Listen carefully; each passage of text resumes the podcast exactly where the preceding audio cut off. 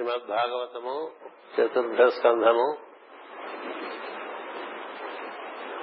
దక్ష ప్రజాపతి నిర్వర్తిస్తున్నటువంటి యజ్ఞము. ఆ యజ్ఞమును దర్శించాలన్నటువంటి కుతూహలంతో సతీదేవి పరమేశ్వరుని అనుమతి కోరుట పరమేశ్వరుడు సత్యదేవికి ఆహ్వానము లేని చోటికి వెళ్ళటం వలన అవమానం కలిగేటువంటి ప్రమాదం ఉన్నదని తెలియపరుస్తాడు. అటుపైన దక్షిణి స్వభావాన్ని కూడా తెలియపరుస్తాడు. అతడు అహంకార పురుషుడు దేహాభిమానం కలిగినటువంటి వాడు. అతని ఎందు సద్గుణములు ఉన్నప్పటికీ అవి రాణించినటువంటి ఒక దురదృష్టకరమైన పరిస్థితిలో ఉన్నాడు. ఇలాంటి విషయాలను తెలియపరుస్తాడు. అటు పైన సత్యదేవి మనసులో ఉన్నటువంటి మరొక విషయాన్ని తాను సూక్ష్మగ్రాహి కనుక గ్రహించి నీ తండ్రిని నేను అవమానించాలని నువ్వేమన్నా భావిస్తున్నావేమో? అది సరికాదు. ఎందుచేతనంటే అహంకారులకు మనసులోనే మర్యాదలు చేయబడిన గాని మానరాదు కానీ భౌతికంగా మాత్రం నమస్కారం చేయకూడదు.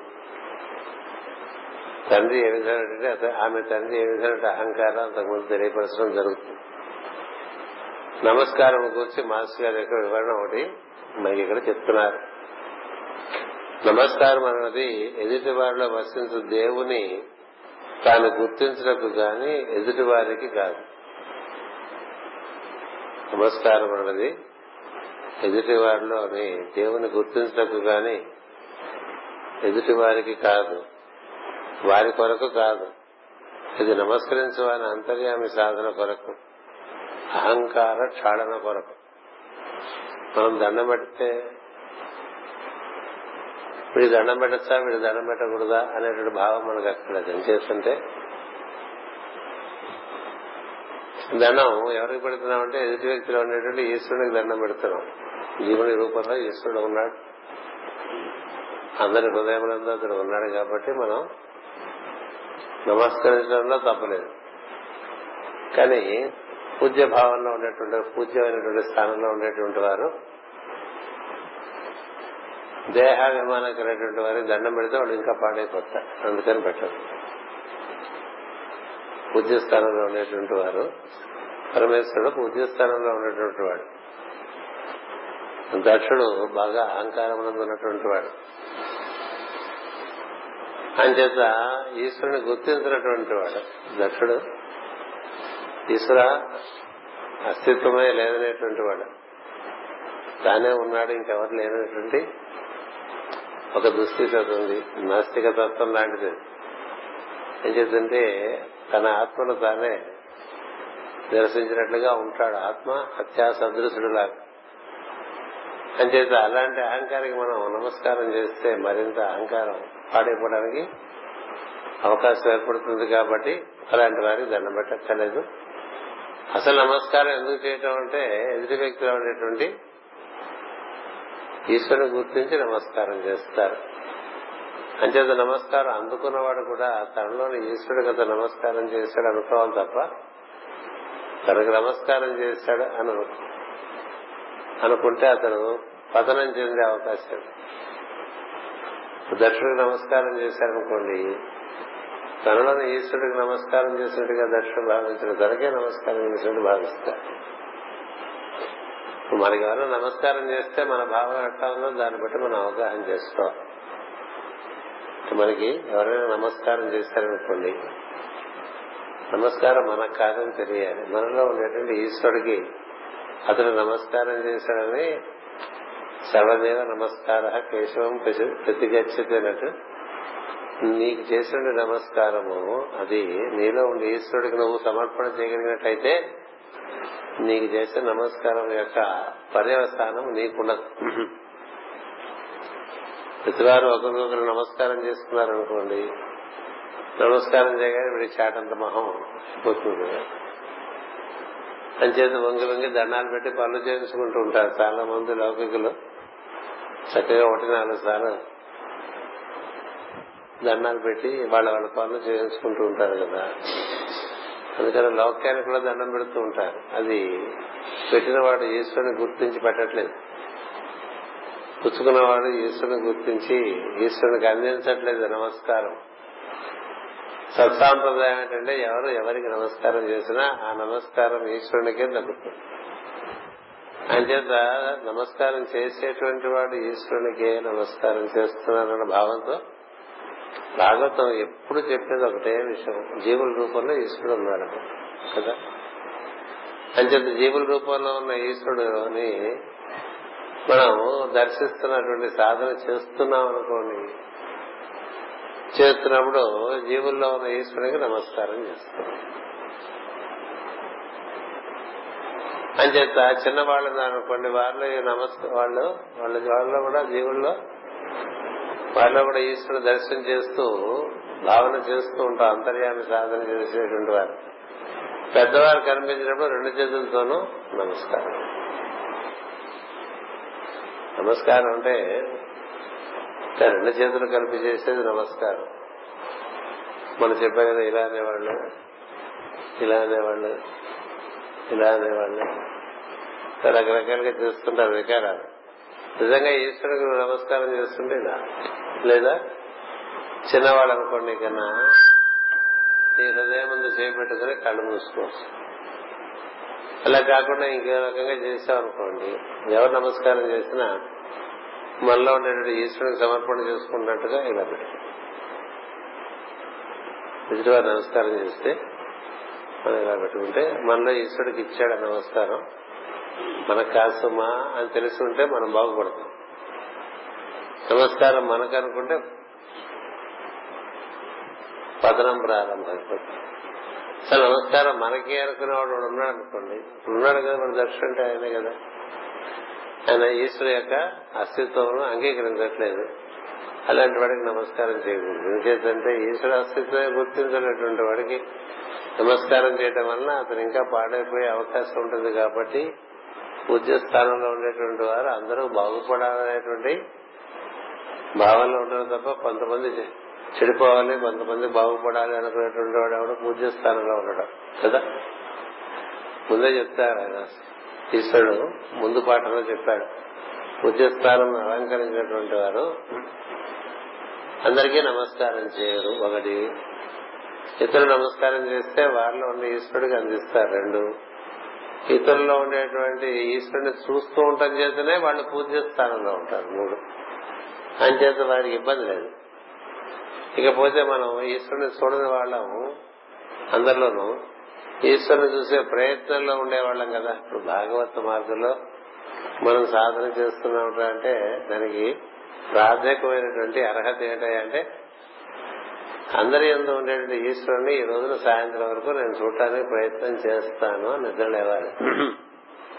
ముందు తనలో ఈశ్వరుని దర్శించి దండం పెట్టుకోవాలి. కదా? లేవగానే నమస్కారం దేని చేస్తా? ఇంకా లైట్ కూడా వేసుకోలేదు అనుకో. దీనికి చేస్తా? నీలోని ఈశ్వరుడికి నేను నిద్ర లేపినందుకు ముందు ఆయనకి కృతజ్ఞతగా నమస్కారం చేస్తాను కదా? మనలో ఈశ్వరుడు దండం పెట్టనే మాస్టర్ నమస్కారం అని మనం అనుకున్నాం అనుకోండి. అయితే ఏదో పేరు పెట్టుకుంటాం ఈశ్వరుడికి కదా? రకరకాల పేర్లు పెట్టుకున్నాం. ఏ పేరు పెట్టుకున్నా అతను నీలో ఉన్నాడని గుర్తించాలి ముందు. నల్ల కూడా ఉన్నాడండి దేవుడు నడకపోకాడు అన్న అందరిలోనూ ఉన్నాడు. ఒక ఆయన అట్లా అడిగాడు నాలో శివుడు కనిపిస్తున్నాడు? అని మీకు అడిగాడు మాస్టర్ గారు. అంటే చాలా బాగా కనిపిస్తున్నాడు శివుడు నాకను.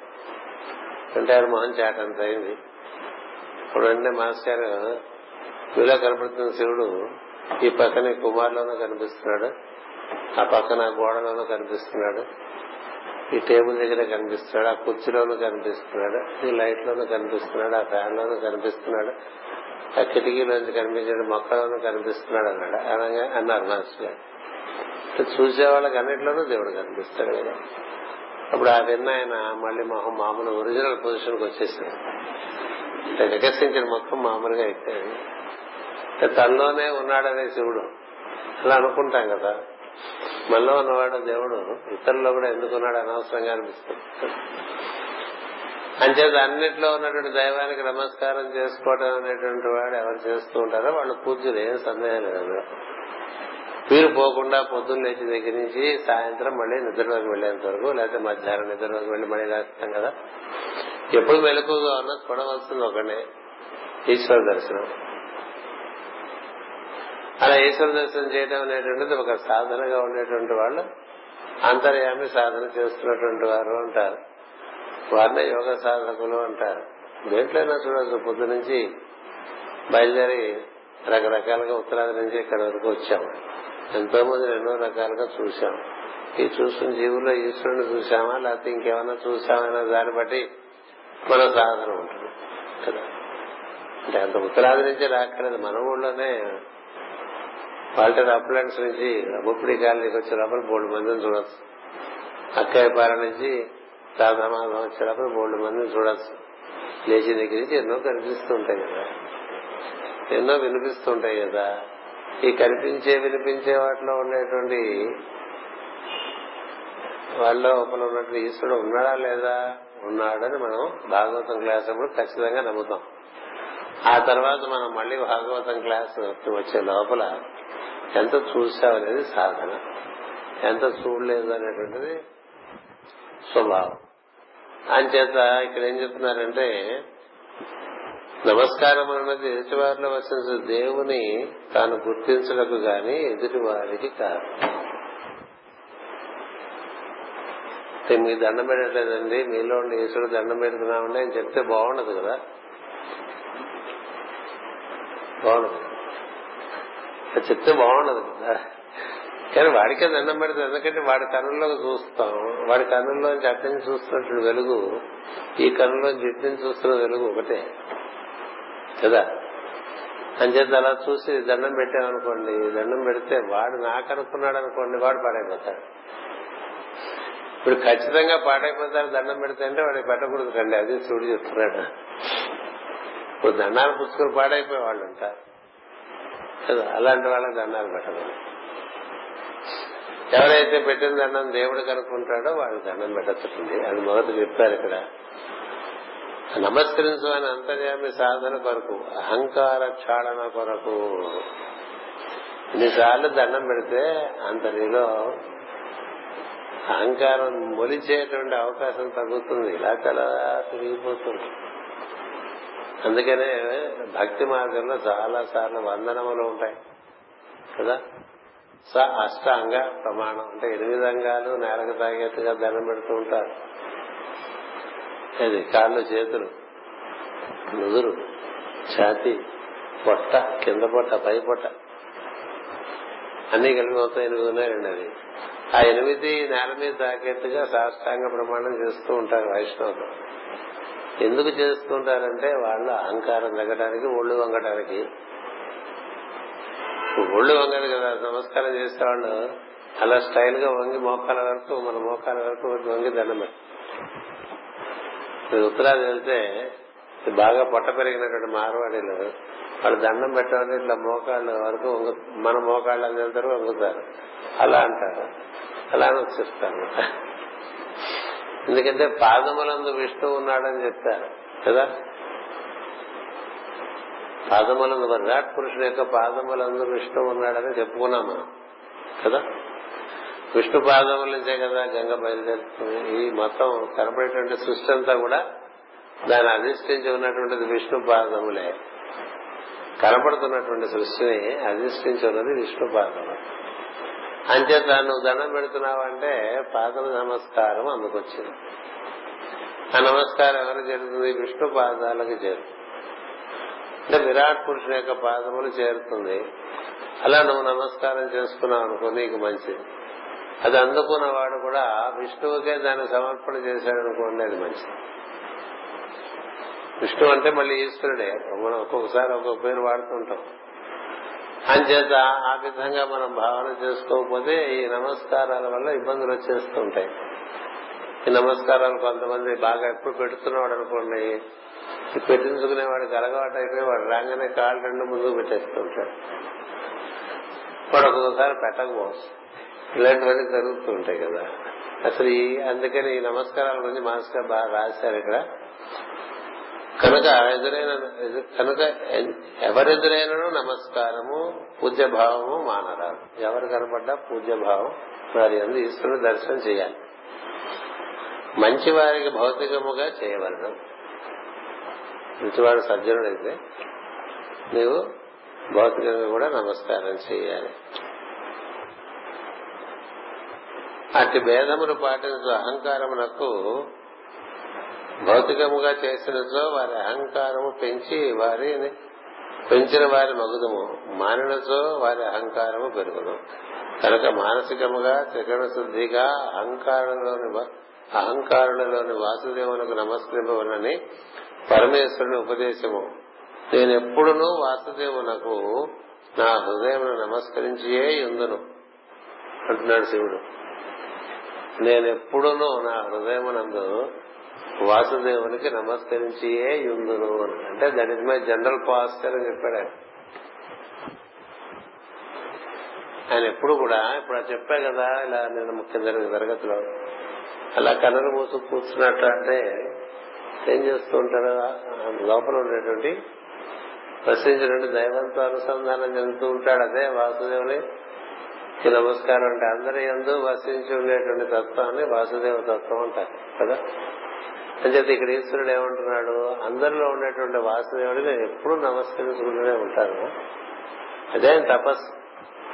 అలా ఉండేటువంటి వాళ్ళు ఎప్పుడు అదే దృష్టితో ఉండేటువంటి వాళ్ళు సహజమైనటువంటి తపస్సులో ఉన్నట్టు లెక్క. సహజమైనటువంటి సమాధిలో ఉన్నట్టు లెక్క. సహజ సమాధి సహజ సమాధి అంటారే సహజ సమాధి అంటే తనలోనూ అందరిలో ఉండేటువంటి ఈశ్వరుడితో అనుసంధానం చెంది ఉండటం. అలా ఉండడం అనేటువంటిది ఈశ్వరుడు అనేటువంటి వాడు పరమేశ్వరుడు ఆ విషయంలో అగ్రగామి అందరికన్నా చాలా అత్యుత్తమైనటువంటి తపస్వి కనుక నేను అలా ఉంటాను. కనుకనే కనుక నేను అతడై ఎందును అలా ఆయనకి ఎప్పుడు నమస్కరించి ఉండటం చేత నేను అతడు ఒకటిగానే ఉంటామని చెప్తున్నాడు. వాసుదేవ శబ్దము చే తెలియబడివాడు శుద్ధ సత్వ గుణమూర్తి. ఆవరణలు లేనివాడు. నేనెవరిని చూచినను? వారిలోనున్న వాసుదేవ స్వరూపములకు హృదయమాన నమస్కరింపక మానను. శివుడు చెప్తున్నాడండి. అందరిలో ఉండేటువంటి వాసుదేవ స్వరూపానికి నేను ఎప్పుడు నమస్కరిస్తూనే ఉంటాను. అది ఎప్పటికీ మానని చెప్తున్నాడు. దానిని అతడు ఎరుగును. ఎవరు నమస్కరిస్తున్నారో ఎవరు నమస్కరిస్తున్నారో లేదో వాసుదేవుడికి తెలియదా లోపల ఉండేటువంటి వాడికి తెలుస్తుంది కదా. మీ తండ్రి పూర్వము బ్రహ్మ చేయు యజ్ఞమున దీనిని ఎరుగక దుర్భాషలాడి నన్ను అవమానముగా పలికారు అప్పుడు శివుడు నిశ్శబ్ద స్వరూపుడై ఉండను మారు పలకలేదు. పలికినతో దక్షిణ వంటి వాడే కదా? వాడేదో మూర్ఖంగా ప్రవర్తించాడని. మనం కూడా మూర్ఖంగా ప్రవర్తించడం జరిగిందనుకోండి. జరిగితే వాడు తిట్టాడేదో మనం తిట్టి ముందు జరిగింది కదా కదా ఏది? నందీశ్వరుడు. దక్షిణి చెప్పిస్తే నందీశ్వరుడిని భృగు మహర్షి చెప్పిస్తే ఇలా మనకి ఒకళ్ళొకళ్ళు శాపాలు పెట్టుకుని ఒకళ్ళొకళ్ళు పాడు చేసుకుంటుంది అలా వేరే కదా దైవము. ఏం చేశాడు? తనలోని వాసుదేవునికి సమర్పించి ఊరుకున్నాడు అంతే. కదా? అందుకనే ఎవరన్నా దుర్భాషలాడితే మనం మౌనం వహించడం అనేటువంటిది. ఒక కళ్యాణ గుణంగా చెప్పారు. అంటే మౌనంగా భరించడం అంటే లోపల ఉడికిపోతూ కాదు. నాకు ఉడికిపోతూ కుళ్ళిపోతూ రోషపడుతూ ఉంటాం కాదు. లోపల ఉండేటువంటి ఈశ్వరుడికి సమర్పణ చేసుకోవాలి. వాటి మాటికి గుర్తొస్తుంది అనుకోండి వాడు అన్న మాటలు మళ్ళీ మళ్ళీ సమర్పణ చేయటమే. గుర్తొచ్చినప్పుడల్లా సమర్పణ చేయటమే కదా? చాలా సార్లు గుర్తొస్తుంది. ఎందుకంటే మనకి అహంకారం మంచి మందంగా ఉంటుంది. వాడు ఎదురుపడి నక్కల్లా వాడు ఇంకోడుతో అంటాడు ఆయన కోడుతో అన్నవాడు ఊరుకోడు కదా? మనకి చెప్పేంతవరకు వాడికి వస్తుంది అలా చెప్పగానే మనకు మొదలైపోతుంది. మీటర్ రన్ అవటం మొదలు పెడుతుంది కదా? వాడు అలా అన్నాడు వాడు అలా అన్నాడు వాడు అలా అన్నాడు. డైరెక్ట్గా అంటే ఇంకా చచ్చిపోతారు తట్టుకోలేవు కదా? ఇండైరెక్ట్గా మనకు వచ్చింది వార్త. పరోక్షంగా వచ్చింది వార్త. ఫలానా వాడు నీకు అది ఇచ్చాడు అని కదా? అంటే మనం దాన్ని చాలా నెమరు వేస్తూ ఉంటాం. ఇలా అన్నాడు నన్ను ఇలా అన్నాడు ఇలా అన్నాడు. మళ్ళీ తన తన ఎదురుతో వాళ్ళని ఇట్లా అన్నట్టు ఇట్లా అన్నట్టు అని చెప్పుకుంటూ ఉంటాం.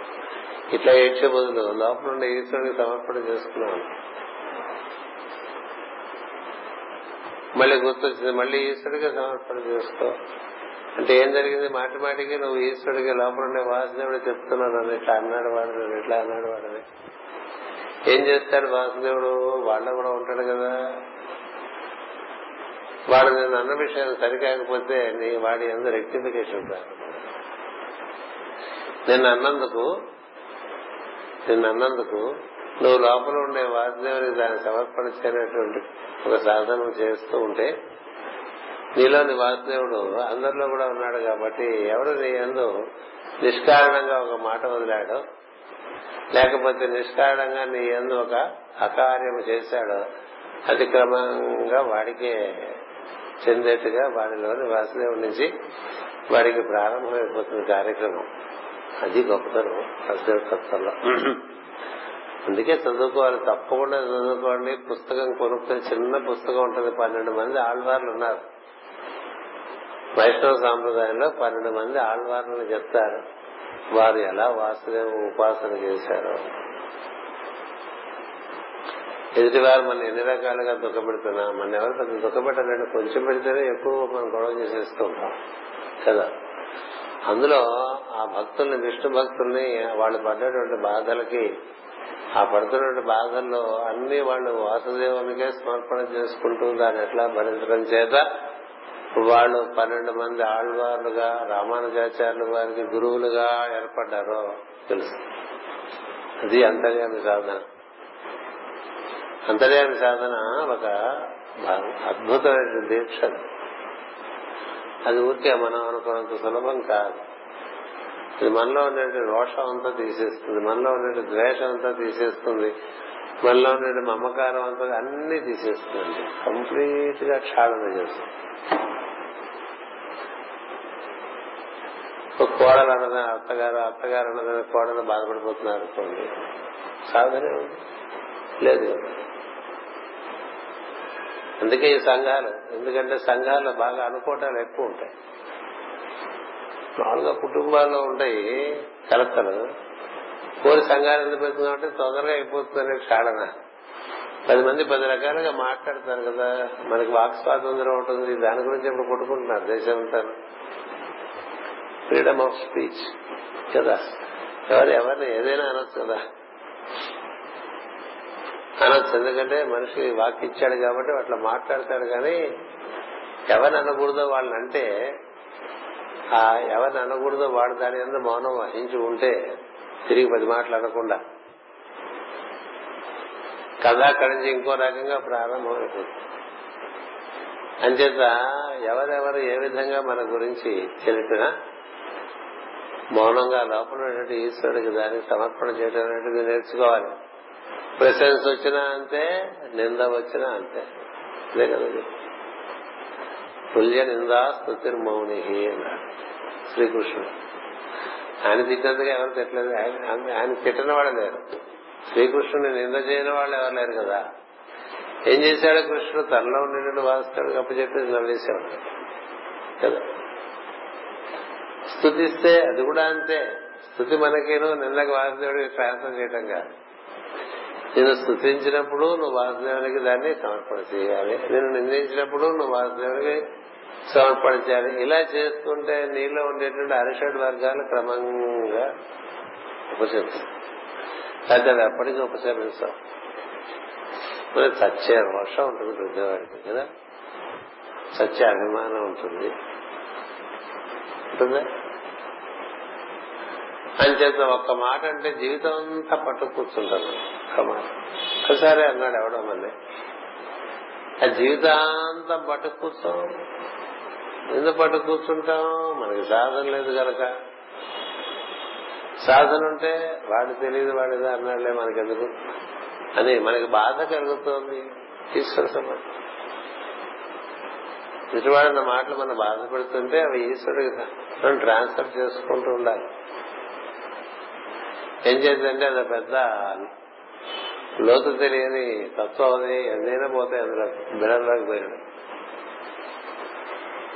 అని చేత అలా మనకి పానకాల ఎన్ని పానకాలు పోసినా అట్లా పోతూనే ఉంటాడు. అట్లా మనం ఈశ్వర సమర్పణ చేసుకున్నాం అనుకోండి స్థుతి గాని నింద గాని ఇబ్బందులు అంచేత ఇక్కడ శివుడు చెప్తున్నాడు నేను అనునిత్యం వాసుదేవ తత్వంతో ముడిపడి ఉంటాను. అది వాసుదేవుడికి తెలుసు చెప్తున్నాడు ఇంకెవరు తెలియాలండి? నేను చాలా వాసుదేవ ఉపాసన చేస్తాను. ఊరంతా తెలిస్తే ఏం లాభం? వాసుదేవుడు తెలియకుండా లోపల నుంచి వాసుదేవుడు నో నో నో నో అంటూ ఉంటాడు. ఇప్పుడు చెప్తున్నాడు కానీ చేయట్లేదు అని మాట్లాడ్డా ఆయన. కానీ నీ చేతల్లో తెలిసిపోతుంది నువ్వు చేస్తున్నావు కదా? అంచేత ఇలా వాసుదేవునికి సమర్పణ చెందడం అంటే ఆళ్వార్ల కథలు బాగా చదువుకోవాలి వైష్ణవ సాంప్రదాయం అంటే అది. ఆళ్వారుడు అంటే అర్థం ఏంటంటే అన్నిట్లో ఉండేటువంటి దైవంలో పూర్తిగా మునిగిపోయిన వాడని అర్థం అండి. ఆళ్వారంటే అంతటా లోపల బయట వ్యాప్తి చెందినటువంటి తత్వం ఒకటి ఉంది. దాన్ని వాళ్ళు విష్ణువు అంటారు వాసుదేవుడు అంటారు నారాయణుడు అంటారు భాగవతం కూడా అలాగే అంటారు. సో దాని ఎందు మునిగి ఉంటారు. ఎప్పుడు దాంట్లోనే ఉంటారు దాంట్లోనే మేలు కాస్తారు దాని దాంతోనే అనుసంధానం చెందుతూ ఉంటారు. ఇంకొకటి చూసే ప్రశ్న పెట్టుకోరు వాళ్ళు. అలా పూర్ణంగా వాసుదేవుడు తప్ప ఇంకెవరూ లేనటువంటి ఒక భావనలో ఇమిడిపోతే అలాంటి వాళ్ళని ఆళ్వార్లు అన్నారండి. గోదావరి ఒక ఆళ్వారు. గోదా పూజలు చేసుకుంటూ ఉంటాం కదా. ఏమిటి ఎందుకు చేస్తాం గోదా పూజ అందరూ అదే స్థితిలో ఉన్నటువంటి వాళ్ళు. గోపికలు లాంటి వాళ్ళందరూ. గోపికలకు ఇంకేం లేదు కృష్ణుడు తప్ప అనన్య చింతలు అనమాట ఇంకో చింతన లేనటువంటి వాళ్ళు గోదాదేవి తండ్రి విష్ణు చిత్రుడు కూడా ఆడవారే. ఆడవారే? ఇంకోటి లేదు. ఇంకోటి లేదు అదే ఉంది అన్ని చోట్ల అదే ఉంది. ఎవరన్నా ఉమ్మేసినా అదే పొగిడినా అదే. ఈశ్వరితో మాట్లాడినా అదే పొగుడుతూ మాట్లాడినా అదే కష్టం వచ్చినా అదే నష్టం వచ్చినా అదే సుఖం వచ్చినా అదే లాభం వచ్చినా అదే అంతయు నీవే హరి పుండరీ కాక్ష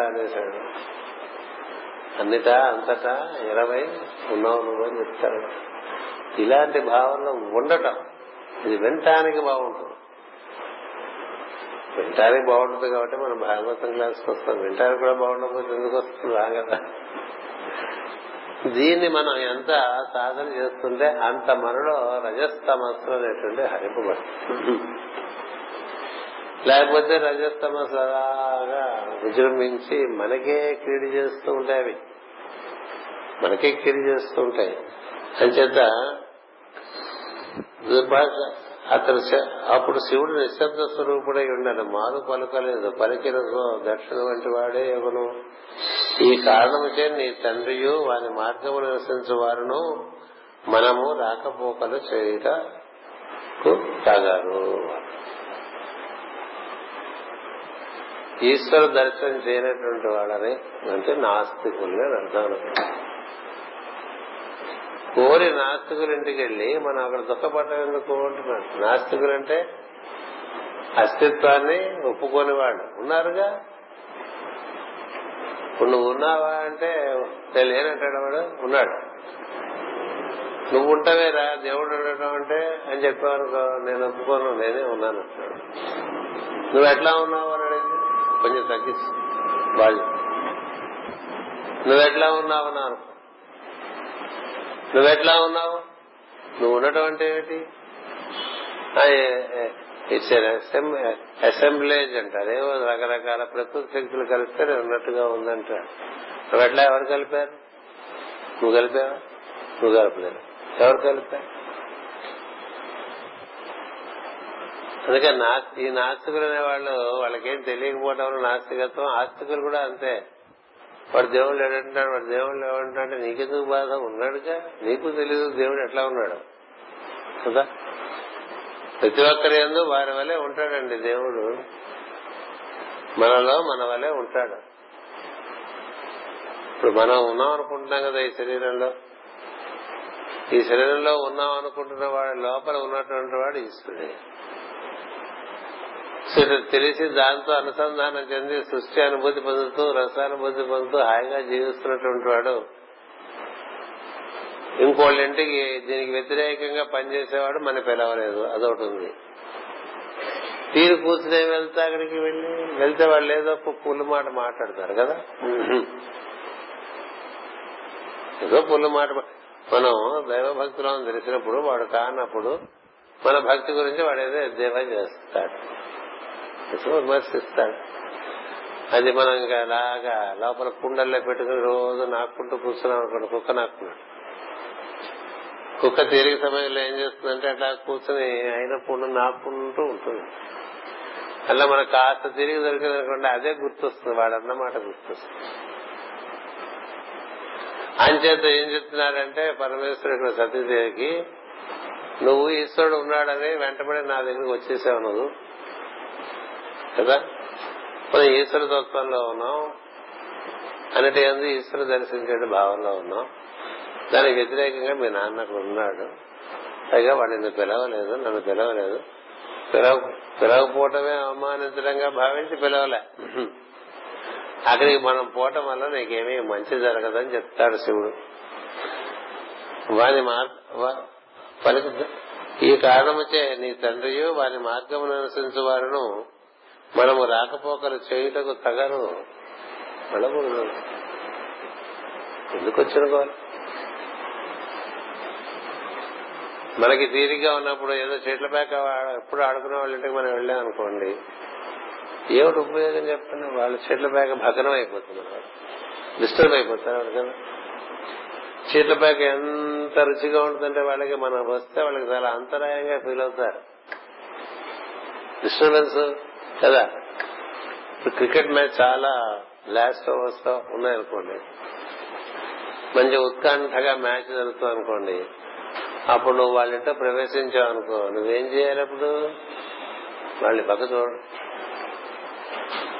రెండు రెండు కూర్చొని అంటారు అంతే కదా? నువ్వు కూడా ఆ క్రికెట్ మ్యాచ్లో పాల్గొని అది పూర్తి అయిపోయిన తర్వాత వాళ్ళు దాని గురించి చాలాసేపు డిస్కస్ చేస్తారు. అది కూడా అయిపోయిన తర్వాత వాళ్ళతో మాట్లాడాల్సిన పరిస్థితి వస్తుంది కదా? మరి ఇలాంటి సందర్భాల్లో మనం ఎలా ప్రవర్తించాలి? మనకి భాగవతం చెప్తోంది. ఏం చెప్తోందంటే ఎక్కడికి వెళ్ళొచ్చు ఎక్కడికి వెళ్ళకూడదు. ఒకటి కారణం లేకుండా ఎందుకు వెళ్తా? కొంతమంది ఇళ్ళకి వెళ్ళొచ్చు. ఎక్కడ? ఇలాంటి తత్వమే ఉన్న చోటు ఓ పేకాట ఆడుతున్నవాడు ఇంకో పేకాట ఆడుతున్నవాడు ఇంటికి ఎలా వెళ్తాడో? ఒక మద్యం తాగేవాడు ఇంకో మద్యం తాగేవాడింటికి ఎలా వెళ్తాడో? ఓ తిండిపోతు మరొక తిండిపోతు ఇంటికి ఎలా వెళ్తాడో? అది కూడా వ్యసనమే కదా? మా ఇంట్లో పెరిసిన వారు మిరపకాయ బజ్జీలు వేసుకుంటున్నాం అని చెప్పాడు అనుకోండి ఫ్రెండ్.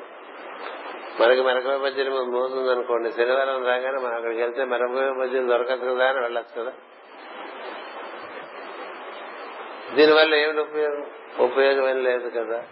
అలాగే సత్పురుషులింటికి కోరి వెళ్ళాలి. కోరి వెళ్ళినప్పుడు అక్కడ వాళ్ళు చేస్తున్న కార్యక్రమాలు సత్కార్యక్రమాలు జరుగుతుంటాయి. సత్సంగం జరుగుతుంటుంది. అంచేత మనం అందులో పాల్గొనవచ్చు దానివల్ల మనకి చేతనకి వృద్ధి కలుగుతుంది.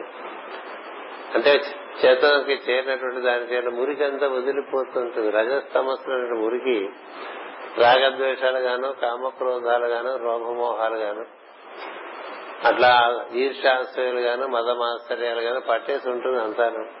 టెన్ ఐటమ్స్ అది అవి కాస్త మురికి వదలాలంటే సత్సాంగత్యం చేసినప్పుడు మురుకు వదులుతూ ఉంటుంది. నీతిగా ముగ్గురు నీ దగ్గర మురుకుంది అక్కడ మురుకుంది అంటే ఏం ఉపయోగం ఉందండి? ఈ మురుగుట్లోకి ఆ మురుగుట్లోకి వెళ్తే ఉపయోగం లేదు అంచేత మనం ఇక్కడ చక్కగా ఉన్నాం కైలాసంలో.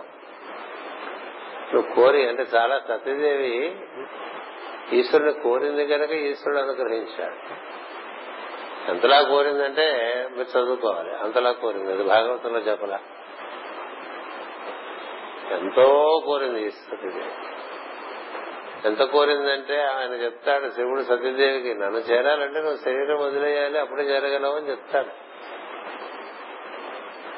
శరీరంలో ఉన్నంతకాలం నువ్వు నాతో ఉంటానికి వీలుపడి ఉండలేవు. ఉన్నా కూడా నా పరిపూర్ణ స్వభావం నీకు ఆవిష్కరింపబడదని చెప్తా అయినప్పటికీ నేను నిన్నే కోరుతాను శరీరం కన్నా నువ్వే ముఖ్యం అని చెప్తుందండి. మనకి శరీరం కన్నా దేవుడు ముఖ్యమా? కాదు కదా. మరి ఏదో మర్యాదగా భక్తిపూర్వకంగా ఉంటుంది తప్ప శరీరాన్ని అధిగమించి భక్తిపూర్వకంగా ఉండగలమా? ఉండలేం కదా రేపు రాత్రి ఎవరి మేరకు ఉండగలరు? రేపు శివరాత్రి కదా. రేపు మధ్యాహ్నం ఒంటి గంటన్నర నుంచి తిది మొదలైపోతుంది శివరాత్రి. ఎల్లుడు పదకొండు గంటల వరకు ఉంది శివరాత్రి. అంతవరకు నిర్జలంగా ఎప్పుడు శివతత్వాన్ని భావన చేస్తూ దేహం ముఖ్యం కాదనుకునేవాళ్ళు. దేహం ముఖ్యం కాదనుకునే వాళ్ళు ఇంకేమీ లేకుండా శివుడిని ఆరాధన చేస్తూ ఉంటారు. దేహం ముఖ్యం అనుకుంటేనే కదా మంచిది కావాలనిపిస్తుంది. కదా? మంచినీళ్ళు ఎవరికి కావాలి? నీకా దేహానికా? దేహానికి. అట్లాగే ప్రసాదం రూపంలో ఏదో కాస్త కూస్త ఆహారం కావాలి కదా? క్షుత్పిపాస మలామన్నారు క్షుత్పిపాసలు ఆకలి దెబ్బగలు మలములే అన్నారు. మన మాటి మాటికి ఆకలిస్తుంది అనుకోండి దరిద్రం. దరిద్రం అంటే ఎందుకున్నారంటే బాగా దేహంలో కూరుకుపోతే మాటి మాటికి ఆకలిస్తుంది మాటి మాటికి మంచిని తాగాలి ఎందుకంత దాహం? ఎందుకంత ఆకలి? ఆకలి తప్పులు శరీరానికి సంబంధించిన కదా. మరి నువ్వు దేహాన్ని అధిగమించావా? అధిగమించావో లేదో తెలియాలంటే అవి ఎంత లేకుండా ఉండగలవో చూడాలి. అలా ఉండకండి జబ్బులు వచ్చేస్తాయని చెప్తూ ఉంటారు. ఎందుకు వచ్చిన కోరా దిక్కుమాల గోల మాస్టర్ గారికి దిక్కుమాల గోల ఎందుకు వచ్చిన దిక్కుమాల గోల? మూడు పూట్ల తినే చేసుకుందాం అనే పద్ధతిలోకి వచ్చారు. కదా? శరీరాన్ని పోషిస్తున్నావా? లోపల ఆత్మతత్వాన్ని పోషిస్తున్నావా? ఒక్కొక్క ఆయన తెలుసు. ఆయన ఏకాదశి నిర్జలం అండి. ఇవాళ కాదు అరవై ఏళ్ళు ఆయనకి ఇప్పుడు డెబ్బై ఐదేళ్ళు అంటే ఆయన పదిహేనో ఏట విన్నాడు ఏకాదశి నిర్జలం అని. విష్ణు భక్తుడు. ఇంకా ఏకాదశి వస్తే ఇంక మరి తిథి మొదలైన దగ్గర తిథి అయ్యేంత వరకు నీళ్ళు కూడా తాగడం. వేరే ఎక్సర్సైజులు పాడు ఏం చేయడు. శుభ్రంగా తింటాడు మిగతా ఆరు రోజులు. పద్నాలుగు రోజులు కదా. పక్షానికి ఒకసారి కదా వస్తుంది కదా ఆయన అక్కడి నుంచి డెబ్బై ఐదేళ్ళ మనిషి దీని మీకు రావాలంటే ఈ వేదిక మీదకి అక్కడి నుంచి? ఇక్కడ దూకుతాడండి. కింద నుంచి. ఇంతకన్నా ఎత్తైన వేదిక మీకు దూకుతుంటే చూశారు. ఏంటి మీ వయసే మీకు గుర్తున్నట్టు లేదే అని అడిగాను అన్నాను నేను. ఏదో ఫంక్షన్ జరుగుతుంది తను అక్కడికి. ఆలస్యంగా రావడం జరిగింది. అక్కడికి చేరాలి. అందుకని ఆ వేదిక దీనికన్నా ఇంకొక హాఫ్ ఎత్తుంది. నేల నుంచి అక్కడ చూపిస్తాడు seventy five years old man. మనం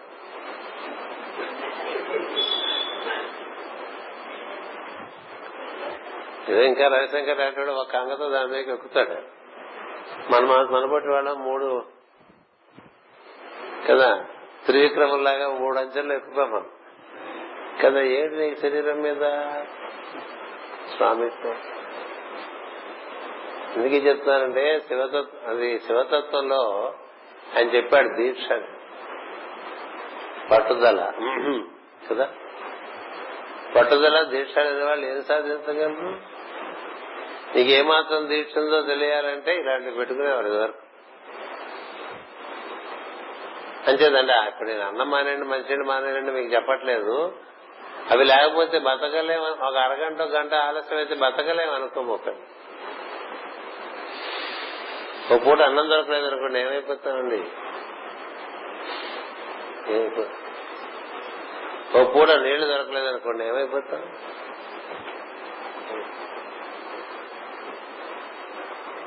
కానీ మనకి దొరకదుట అని తెలియంగానే లోపల మొదలైపోతుంది.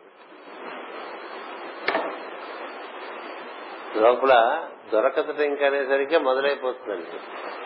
మొదలైపోయి మన్ని మనం చంపేసుకోవడం మొదలు పెట్టేస్తాం సమస్తంగా మొన్న మధ్య జరిగింది ఒక చోట. ఒక ఆయన ఓ డీప్ ఫ్రీజింగ్ సిస్టమ్లోకి వెళ్ళాట. వెళ్తే ఆ డీప్ ఫ్రీజింగ్ సిస్టమ్ బయటికి వెళ్ళటానికి తలకు అవతల పక్క లాక్ అయింది. డీప్ ఫ్రీజర్లోకి వెళ్ళిపోతే ఏమవుతుంది? చచ్చిపోతాం కదా. లోపల రాయటం మొదలుపెట్టాడు. సేపు అయింది ప్రస్తుతం నాకు ఇట్లా ఉంది ప్రస్తుతం నాకు ఇట్లా ఉంది. ఇంక ఇప్పుడు కొన ఊపిరిలో ఉన్నాను ఇంక ఇప్పుడు చచ్చిపోతున్నాను రాసి చచ్చిపెట్టాను. అదంతా రికార్డ్ అంతా చూశారు ఆయన రాసి. ఇంతకీ ఏంటంటే ఆ డీప్ ఫ్రీజర్ ఆనే కాలేదు సార్. డీప్ ఫ్రీజింగ్ సిస్టమ్ అది ఆన్ అవల అది పనిచేయట్లే లోపల చల్లలేదు పాడలేదు. కానీ ఈయనకి తల పెరిగిపోయింది. రిపోర్ట్ చేశారు టూ డేస్ బ్యాక్ పేపర్లో. అంటే ఏంటి? నిన్ను నిష్కారణంగా చంపేస్తున్నావు ఎందుకంటే అందులో ఉన్నావు. చచ్చిపోతాం కదా చచ్చిపోతాం కదా చచ్చిపోతాం కదా చచ్చిపోతాం. చచ్చిపోతాం కదా అని చచ్చిపోవటం కదండి మనం అంతా చేసేది. ఇంకెన్నేళ్ళండి అంటుంటాడు కదా ప్రతి అంటే నువ్వు ప్రపోజ్ చేసుకుంటున్నావు చచ్చిపోదాం అని. It works. అలా అనుకునే బదులు శివుని చేరదాం అనేది పెట్టుకోవచ్చు కదా ఇదే రూట్లో కదా? అంచేత వీళ్ళందరూ ఈ దేహాభిమానం ఉండేటువంటి వాళ్ళందరూ కూడా వాళ్ళ వాళ్ళ కథ వేరు మన కథ వేరు అని చెప్తాడు శివుడు. ఆత్మతత్వం ప్రధానం అనుకునేటువంటి వాడు దేహానికి అంత ప్రాముఖ్యత ఇవ్వడు.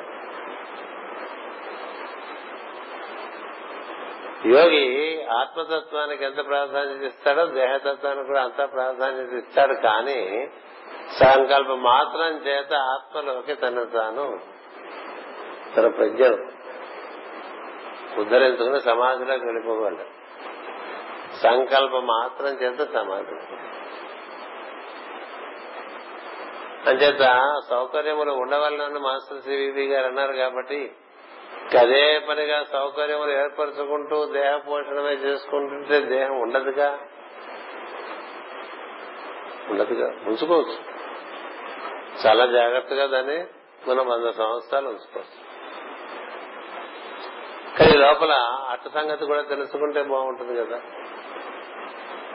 ఇప్పుడు ఇక్కడ మనకి రెండు దగ్గర వాళ్ళు కనిపిస్తారు దక్ష యజ్ఞం కథలో. ఆత్మతత్వాన్ని నిరాకరించిన వారు ఆత్మతత్వాన్ని ఆశ్రయించిన వారు. ఆత్మతత్వాన్ని ఆశ్రయించిన వారు ఆత్మతత్వాన్ని ఆశ్రయించిన వారి ఇళ్ళకి మాటి మాటికి పోవటం వల్ల దుఃఖమే మిగులుతుంది.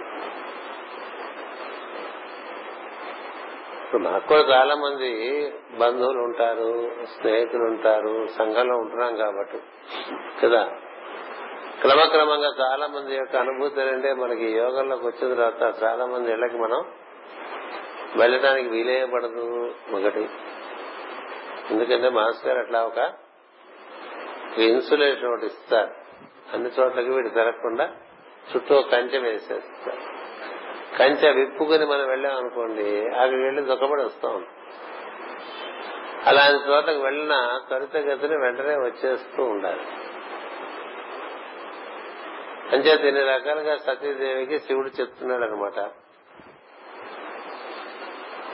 సజ్జనులు దుష్టులను ద్వేషింపరాదు గాని వారి నుండి తప్పించుకునవలను అంటున్నారు మాస్టర్ సజ్జనులు దుష్టులను ద్వేషింపరాదు. అది ఒకటి ఉంది. ద్వేషిస్తే ఏం జరుగుతుందంటే నీ లోపల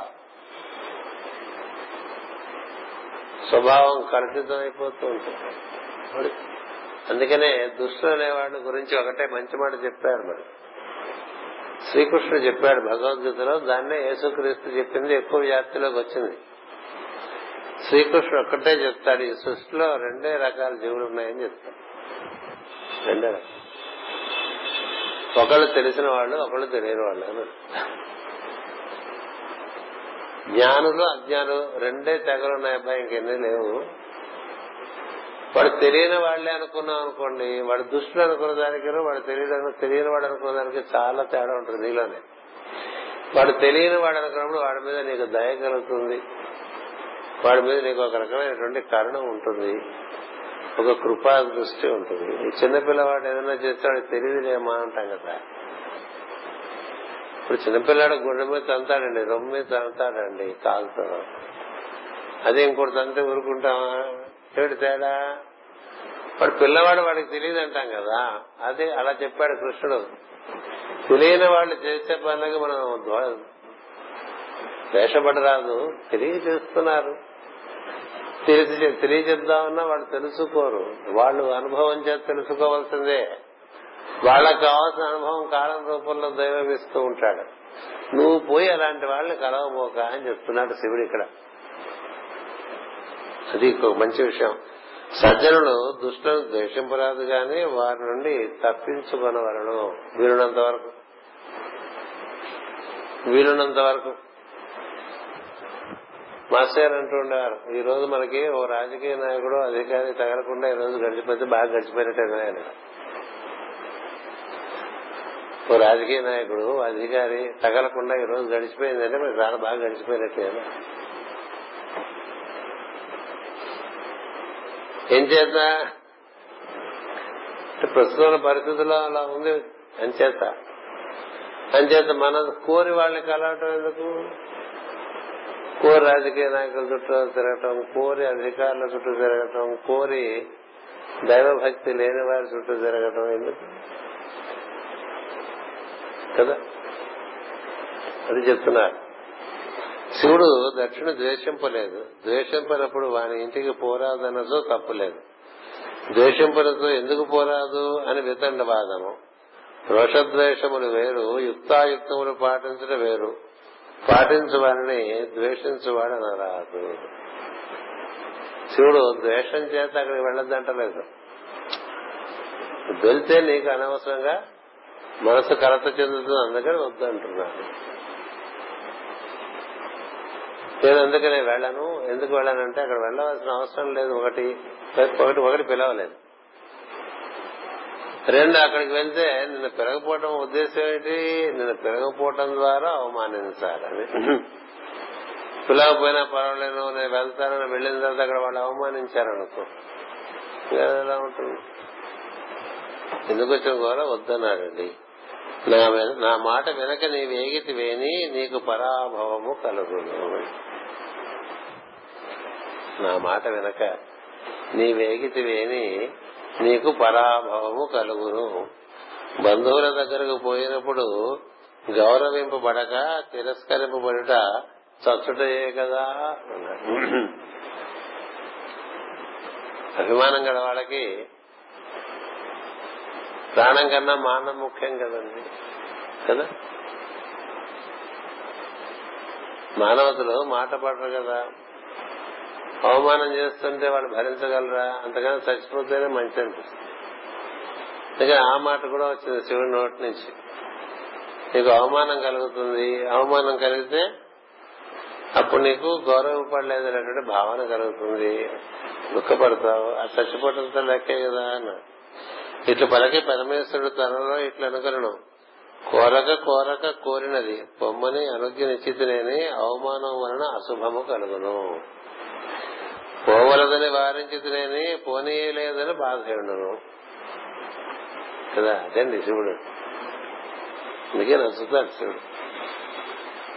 ఏం చేయొచ్చు ఏం చేయకూడదో చెప్పాడండి. యుక్తాయుక్తములు చెప్పాడు. అంతే ఇంకేం మాట్లాడలేదు. వెళ్ళు అనలేదు వద్దు అనలేదు. వెళ్ళలేదు వద్దన్న కృష్ణుడు అంతే కదా? రాముడు అంతే. ఒక లక్ష్మణుడు చెప్తూ ఉంటాడు అమ్మవారికి సీతాదేవి అలాంటి లేడు ఉండదు తల్లి సృష్టిలో. నేను చాలా చదువుకున్నాను పోనీ అన్నయ్యని అడుగంటాడు ఉంటే తెచ్చిస్తారు లేకపోతే సమస్య ఉందంటుంది ఆవిడ. కదా? అంతేగాని రాముడు ఉందా లేదా అని అడగదు ఆవిడ. లక్ష్మణుడు లేదు ముమ్మాటికి లేదని చెప్తాడు. అలాంటి లేదు లేదమ్మా. మనం ఉన్నది ఈ ఈ ప్రాంతం అంతా కూడా చాలా మాయ రాక్షస మాయతో కూడిన ప్రదేశం ఇది జనస్థానం. అప్పటికే ఒకసారి కరదూషణాదుల్ని పద్నాలుగు వేల మంది రాక్షసులు చంపటం శూర్పణకు ముక్కు కోయటం ఇవన్నీ అయిపోతాయి కదా. అంచేత ఇదంతా రాక్షస స్థానం రకరకాల మాయలు ఉంటాయి తల్లి ఇలాంటిది లేదు ఎక్కడ సృష్టిలో నేను ఎరిగినంత వరకు ఇది ఖచ్చితంగా మాయే అని చెప్తాడు లక్ష్మణ స్వామి లేదు నాకు ముచ్చట కలుగుతుంది ఉంటే తీసుకొస్తారు లేకపోతే లేదు దానికి ఏముంది అంటాడు లేదంటే గొడవ లేదు కదా. అంటుంది అమ్మవారు ఉంటే తీసుకొస్తారు. ఆయన జాతకాన్ని ఏముంది? నిజమే ఆయన జాతకాన్ని ఏం లేదు. రాముడు మాట అడగచ్చు కదా స్వామి ఇలా అంటున్నాడు లక్ష్మణుడు. ఈ విధంగా ఉందా లేదా అని అడగచ్చుగా? ఆ ఒకటి యుక్తాయుక్తములు లక్ష్మణుడు చెప్తాడు. రాముడు లక్ష్మణుడు చెప్తే వినకూడదని ఉంటుందా? ఉండదు కదా. ఆమె తెలియదేం కాదు కదా. కాలం అలాగా వచ్చింది.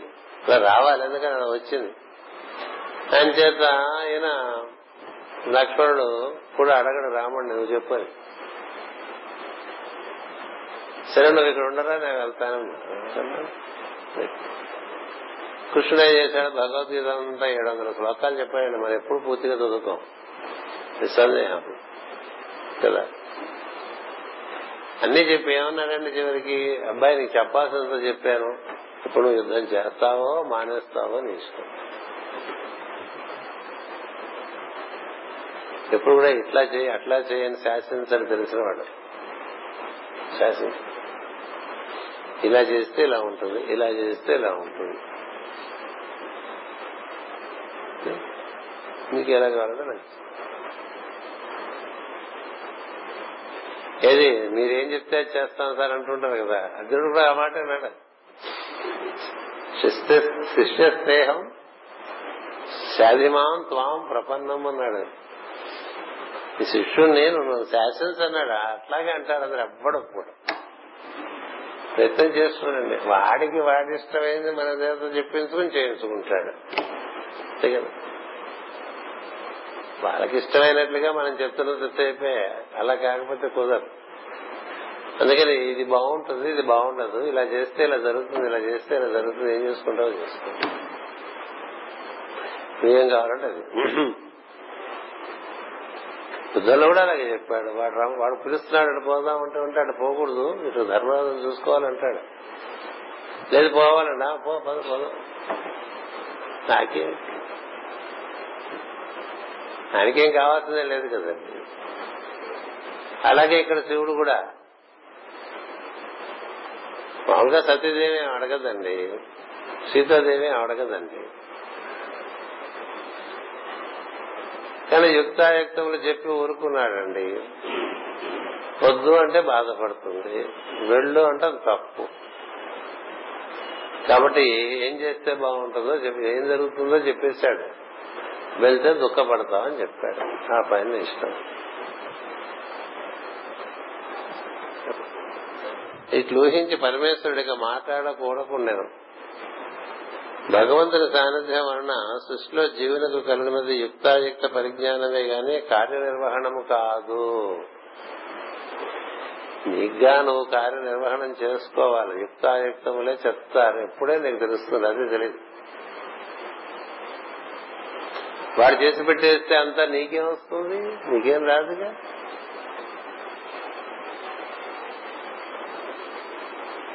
వంట అంతా అత్తగారు చేసేస్తుందండి పక్కన ఉంది కోడలు. అంతా అయిపోయిన తర్వాత అందరికి వడ్డించేప్పుడు అతిథులకి చాలా బాగుంది చాలా బాగుందంటే అత్తగారు మా కోడలే చేసింది అన్నది అనుకోండి అన్న కోడలు ఒప్పుకుంటుంది కోడలు? ఇట్లా అందరూ అనుకోండి అత్తగారు కూడా.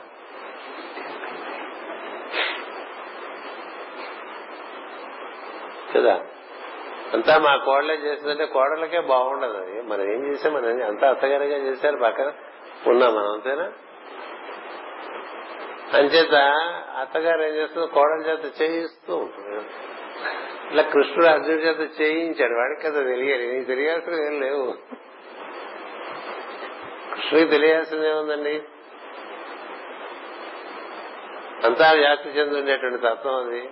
కాబట్టి తెలియవలసింది లేదు. వీడికి తెలియాల్సింది సో వీడికి తెలియజేయాలి కదా. అది కదా కావాలి.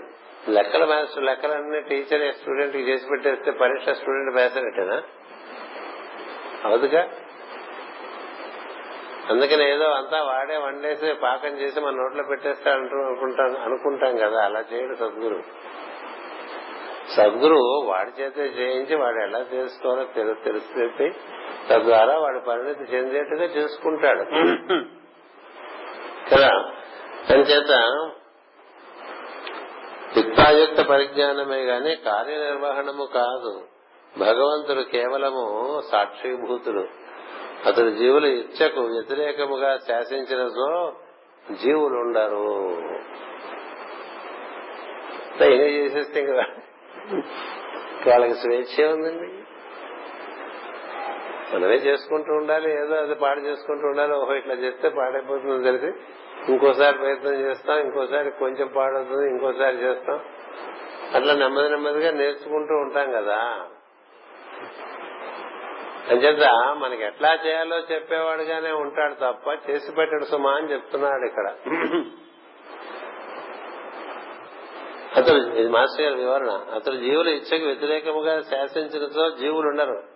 తన క్రీడల విభాగములుగా తనకు జ్ఞాన స్వరూపము జీవులకు కర్తవ్య నిర్వహణము వేర్పరచను. తనకు కర్తవ్యమే లేనప్పుడు నిర్వహణమేమి? కర్తవ్యం లేనివాడికి నిర్వహణ ఎందుకు ఉంటుంది? కర్తవ్యాలు జీవులకు ఉంటాయి. ఎందుకంటే వాళ్ళు నేర్చుకోవాల్సిన ఉన్నాయి. పాడు చేసుకునే బాగు చేసుకోవాల్సిన ఉంటాయి. ఇవన్నీ వాడికి ఉంటాయి. అవి ఎట్లా చేసుకోవాలో నేర్పుతూ ఉంటాడు. ఎక్కడి నుంచి లోపల నుంచే నువ్వు అనుసంధానం చేస్తే లోపల నుంచి అన్ని చెప్తావు నీ రథంలోనే కూర్చున్నాడని చెప్పడానికి ఆ బొమ్మ పెట్టుకోవాలి. ఎవరంటో భగవద్గీత బొమ్మ కృష్ణుడు రథంలో కూర్చుని అటు వెనక కృష్ణుడు అర్జునుడిని చూస్తూ అర్జునుడు దండం పెడుతూ ఉంటాడు కదా అది మన బొమ్మే. ఆ రథం మనమే. మన లోపల ఈశ్వరుడు మనం. సో మనం ఆయన దండం పెడితే ఆయన మనతో మాట్లాడతాడండి ఆ దండం పెట్టినట్టారో తెలియాలి వాడు లోపల ఉన్నాడని నమ్మి దండం పెట్టాలి వాడెక్కడో ఉన్నాడు అనుకుంటే నువ్వు ఎక్కడో ఉన్నావు అనుకుంటే అక్కడ నువ్వు ఎంత దూరంలో ఉన్నావు అనుకుంటే అంత దూరంలో ఉంటాను. నువ్వు ఎంత దగ్గరలో ఉన్నావు అనుకుంటే అంత దగ్గరలో ఉంటానని చెప్తుంది ఉపనిషత్తు. నీ లోపలే ఉన్నాను నీ వలే ఉన్నాను. నువ్వు నన్ను గుర్తించి నాతో మాట్లాడుకో అది దేవుడితో మాట్లాడుకోవటం అంటే. నీ లోపల దేవుడితో మాట్లాడుకోవటం అట్లా గోపిక ప్రతిరోజు మాట్లాడుకునేది కృష్ణుడితో. ప్రతి గోపికకి లోపల కృష్ణుడు ఉన్నాడు. ఇంతమంది కృష్ణుడు అయి ఉన్నాడు కదా ఆల్రెడీ మళ్ళీ ఏర్పడక్కల మ్యాజిక్ లాగా సినిమాలో చూపించారు గోపిక తన లోపల ఉండేటువంటి కృష్ణుడితో రసానుభూతి పొందుతూ ఉంటుంది. తపస్సు వాడైనా అదే భక్తుడైనా అదే లోపల ఉండే దైవంతోనే అనుసంధానం చెందుతాడు. ఆ దైవం మొత్తం వ్యాప్తి చెంది ఉన్నవాడు కాబట్టి వీడికి ఎక్కడికెక్కడికో పట్టుకుంటాడు. అంచేత పొందదగినది జీవులు నిర్ణయించుకున్న భావములే గాని దేవుని ఎందు రెండునూ లేవు. కనుక జీవులకు పొందదగిన వాడు దేవుడే. మార్గమున నిరోధములు కల్పించుకున్న జీవులే వారిని తొలగించుకున్న వరణం దానికి తన అనుగ్రహమే గాని జోక్యము లేదు. అనుగ్రహం ఉంటుంది. నేర్చుకుంటూ ఉంటుంది. ఇంకే చెప్తాడు నమే భక్త ప్రణసతి అని. నా భక్తుడు నశించిపోడని. అది నేను చూసుకుంటా. కానీ వాడు నేర్చుకోవాలి. లక్ష్యం లేదు. What is problem what is the problem లక్ష్యం లేదు. కదా? ఇది లెక్క. మనకి చాలా రాంగ్ ఐడియాస్ ఉంటాయండి గురువు గారు నన్ను దేవుడు నన్ను. దగ్గర పూసేసుకుంటుంటా అన్న ఆయన చేసి పెట్టేస్తాడు. ఒక చోట్ల జరిగిన ఉంటాయి కానీ మనకి పురుష ప్రయత్నం చాలా ముఖ్యం. పురుష ప్రయత్నం ఇటుంటే దైవానుగ్రహం అటు నుంచి ఉంటుంది అనుగ్రహించేవాడు దైవము ప్రయత్నం చేయాల్సినటువంటిది జీవుడు. ఈ సంభాషణ ఉంది. ఎచ్చడను శివుడు సతీదేవిని పొమ్మనట గాని వరదని సలహా చెప్పుడు గాని చేయలేదు. ఏది కర్తవ్యమో ఏది కాదో వివరించను. భగవద్గీత చెప్పారు మాస్టర్. భగవద్గీతలో కూడా కృష్ణుడు అర్జునులకు అన్ని వివరించి జ్ఞానము కలిగించి తుదకు నీకెట్లు బుద్ధి పుట్టినా అట్లు చేయము. అని ఏ పలికి అంచేత మనకి వివేకాన్ని ఇస్తుందండి ఈ జ్ఞానం. ఏది చేయవచ్చు ఏది చేయకూడదు. దాన్ని అనుసరించి చేసుకుంటూ వెళ్ళాలి. ఒకటి అరా తప్పులు చేశామనుకోండి పర్వాలేదు నేర్చుకుంటుంది అంతా ఇంకోసారి ఇట్లా చేయమని తెలుస్తుంది ఎందుకంటే అనుభవం లోతుల్లో ఉంటుంది కదా. అంచేత మరొక మారు లెంపలు వేసుకుంటాడు మళ్ళీ ఇట్లా చేయను స్వామి అని. అని మళ్ళీ చేస్తాం అని మళ్ళీ లెంపలు వేసుకుంటున్నాం. అట్లా లెంపలు బాగా వాచిన తర్వాత అప్పుడు మానేస్తుంటాం కదా. ఏదైనా అంతేనండి. నేర్చుకోవటం ఇలా జరుగుతుంది. అంచేత సతీదేవికి తన వారిని చూసు కోరిక ఎక్కువ అయ్యాను ఏం చేస్తుంది? ఎంత చెప్పినా వాళ్ళకి మామూలుగా లోపల ఎందుకనే ఒకప్పుడు కథ రాశాను నావాడిని అది నా మొట్టమొదటి కథ నావాడిని పత్రికకి. పంతొమ్మిది వందల డెబ్బై డెబ్బై ఏడు బాగా గుర్తు. అలాగే తప్పకుండా అని ఒక కథ రాశాను రాసేసి మాస్టర్ చూపించి ఆయన ఒప్పుకుంటే నా వాళ్ళలో వేయండి అని వెళ్ళిపోయాను ఎక్కడికి? దండకారణ్యం వెళ్ళిపోయాను కిరుబురు కిరుబురు ఫారెస్ట్ అక్కడ కిరండాలని అక్కడికి వెళ్ళా మళ్ళీ పదిహేను రోజుల వచ్చా. నేను రావడం రావటం మాస్టర్ గారు తెలుసు వచ్చాడు వీడని వెంటనే గురించి ఎంత బాగా రాశావా ఏంటంటే ఏం చేస్తుంటారో మాస్టర్ గారు రాశారు అందులో ఎవరెవరో ఎన్నో రకాలుగా పలానా రకరకాల సలహాలు అడుగుతుంటారు కదా. దానికి ఆయన ఎంత నైపుణ్యంతో ఎలా సలహా చెప్తారో అన్నిటికీ అలాగే తప్పకుండా అని ఎలా అంటారో అలా రాశారు. రాస్తే అన్నారు చాలా అద్భుతంగా ఉంది. ఎక్కడున్నాడు కుమార్ అడిగితే ఎక్కడికో వెళ్ళిపోయావని చెప్పాను నువ్వు వచ్చావని తెలిసిన వెంటనే ఐ వాంటెడ్ టు నిన్ను నేను పెద్దవాడిగా ప్రశంసించకూడదు కానీ I real admire it you found the you found the clue of the whole thing అది ఇదే రాముడు అట్లా ఉన్నాడండి. అందు చదువుకోవాలి. రాముడు కథైనా కృష్ణుడి కథైనా శివుడి కథైనా ఏదో మనం అన్న కలిపేసుకుని పూసేసుకుని ఏదో పేడ పెంట చేసేసుకుని అది పాడు చేసుకుంటాం. అయినప్పటికీ అనుగ్రహం ఏమిటి మనకు దొరుకుతుందంటే పెద్దవాళ్ళ కాలు పట్టుకోవటం వల్ల అనుగ్రహం దొరుకుతుంది. కనుక పాడైపోము నెమ్మదిగా నేర్చుకుంటాం. ఏమి ఒక జన్మని ఏం పరిమితి లేదు. అట్లా నేర్చుకుంటూ ఉంటాం నెమ్మదిగా బాగుపడుతూ ఉంటాం. కదా? అంతే చూడండి ఇన్ని మాటలు సాక్షాత్ శివుడే చెప్తే సతీదేవి ఒప్పుకోలేదంటే మనం కూడా అంతే.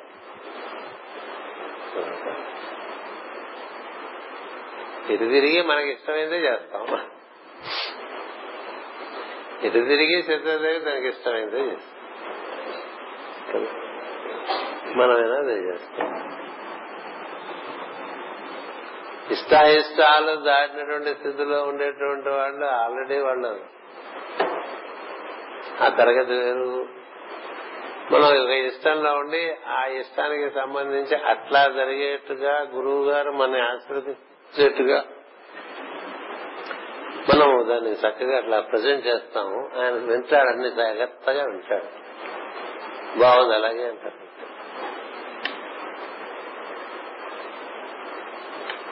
నేను ఎన్నో చూస్తాను నేను మాస్టర్ గారి దగ్గర. ఏదో బాగానే ఉన్నాడు ఒక ఆయన. చిన్న చిన్న వ్యాపారాలు చేసుకుంటూ లారీ ట్రాన్స్పోర్ట్ పెట్టుకున్నాడు. బాగా జాగిపోతాడు ఏదో ఇంటికి సరిపడా వస్తుంది యోగం చేస్తాడు వీలుగా అన్ని ఉండగా ఆయనకి ఎందుకనో ఎవరో స్నేహితులు తగిలారు వాళ్ళు మెడ్రాస్ తీసుకెళ్ళారు అవి ఇవి చూపించారు. ఓ రోజు మేమంతా కూర్చున్నాడుగా పెందుర్తిలో ఆయన వచ్చాడు.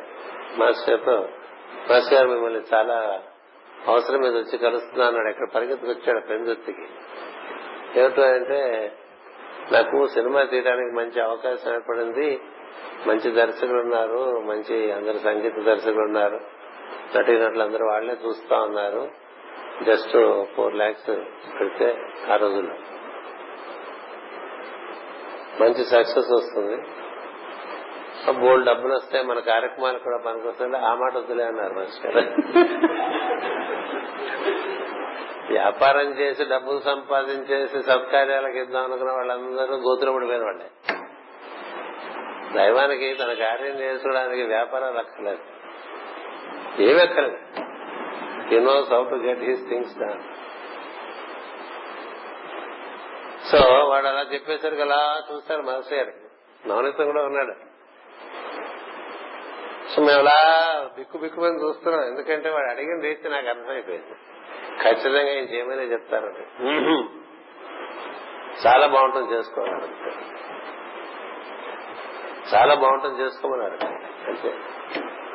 కారకంగానే అడిగాను ఆయన. నిజంగా వాడికి బాగుంటుంది అంటే అన్నారు వాడికి బాగుంటుంది. వ్యాపారం ఏమవుతుందో నేను చెప్పలేదు వాడికి బాగుంటుంది. ఆ వ్యాపారం నుంచి వాడి మొత్తం క్షౌరం అయిపోయి బుద్ధి వచ్చి ధనం మీద వ్యామోహం పోయి యోగంలో నిలబడిపోయాడండి. ఇంకా అంతగానో ఏం క్షేమం కావాలండి? ఉన్నాడు ఇప్పుడు ఇంకా. పేరు చెప్పకూడదు కానీ. వాడు కొడుకు పెరిగి పెద్దవాడే వాడు అమెరికా వెళ్ళి మూడు డబ్బు సంపాదించి వీడు పంపిస్తుంటే అందులోంచి డొనేషన్లు ఇస్తూ ఉంటాడు జగద్గురుపీఠం కార్యక్రమాలు. అది ఎలా ఉంది? గురువు గారు కార్యక్రమానికి ధనం తెచ్చుకోవడానికి ఆయనకన్నా మించినటువంటి తెలివితేటలు ఎవరికి ఉండవు వీణేమో శుభ్రంగా ఐరన్ పెట్టి పెట్టి బొగ్గులు వేసి బాగా కాల్చి అలా మడత లేకుండా సాపు చేస్తారండి. ఇవాళకి ఇంక మాస్టర్ మాస్టర్ మాస్టర్ అంటే ఇంకేమండి అన్ని చోట్ల సాయం సేవ చేసుకుంటూ ఉంటాడు తినటానికి పొడి పంపిస్తూ ఉంటాడు. యోగం బాగా జరుగుతోంది. మరి వ్యాపారాలు లక్షలు జగద్గురు పీఠాలకు ఇవ్వటాలు ఇవన్నీ పోయి చూడండి. అంటారు. అంటే అలా మాస్టర్ గారు చాలా జరిగినాయి అలాంటివి.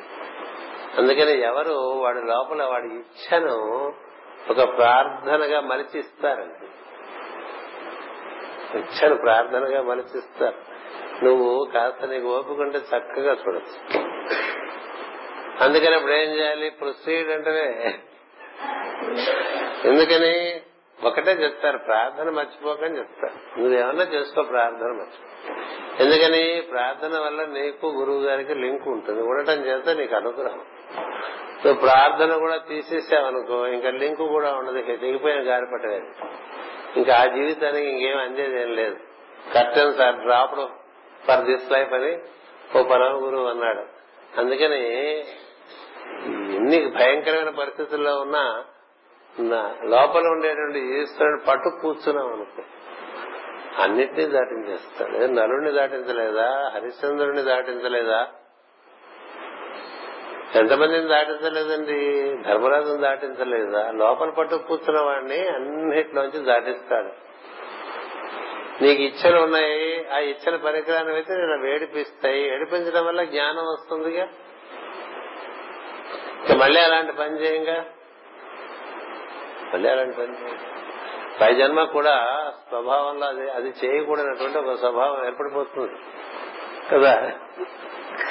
అలా ఎన్ని నేర్చుకోవటం జరిగిందో? ముప్పై సంవత్సరాల గురుగారు అనుగ్రహం. కదా?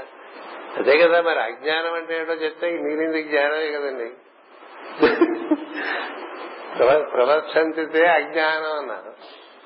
ఏది అజ్ఞానమో చూపించారనుకోండి జ్ఞానంలో ఉండిపోతాం.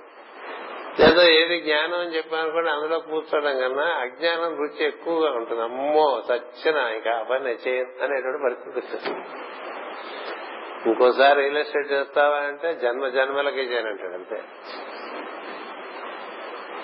ఇంకోసారి బిజినెస్ చేస్తావా? వచ్చి పట్టుకుని ఇంటికి వెళ్ళి తిన్నా తింటాను కానీ వ్యాపారాలు చేయని వాళ్ళు తయారవుతారు. ఎందుకంటే అది ధర్మమే. మధ్య చెప్తున్నా చాలా సార్లు నేను ఉన్నాడు క్లాస్లో అందుకనేమో వెళ్ళిపోయాడు. అంచేత దేహ పోషణం కోసం అంత భయంకరమైన పరిస్థితులు లేవు. కాకపోతే ఏమవుతుందంటే మనకు ఉండేటువంటి ఇచ్చల వల్ల ఇరుక్కుపోతూ ఉంటాం. ఇచ్చల అంచేత సతీదేవికి అంత మహా అంటే శివుడు చెప్పాడంటే ఇంకంతకని చెప్పవలసింది ఎవరున్నారు? ఆయనే గురువులు. సృష్టికి ఆది గురువు. మరి ఆయన చెప్పాడు ఆవిడకి కానీ పుట్టిన మోహం ఆవిడకి బాగా లోపలి తనకు వచ్చేసింది ఏం జరుగుతుందో పై తరగతిలో చూసుకుందాం. స్వస్తి ప్రజాభ్య పరిపాలయంతాం న్యాయేన మార్గేణ మహిమహేష.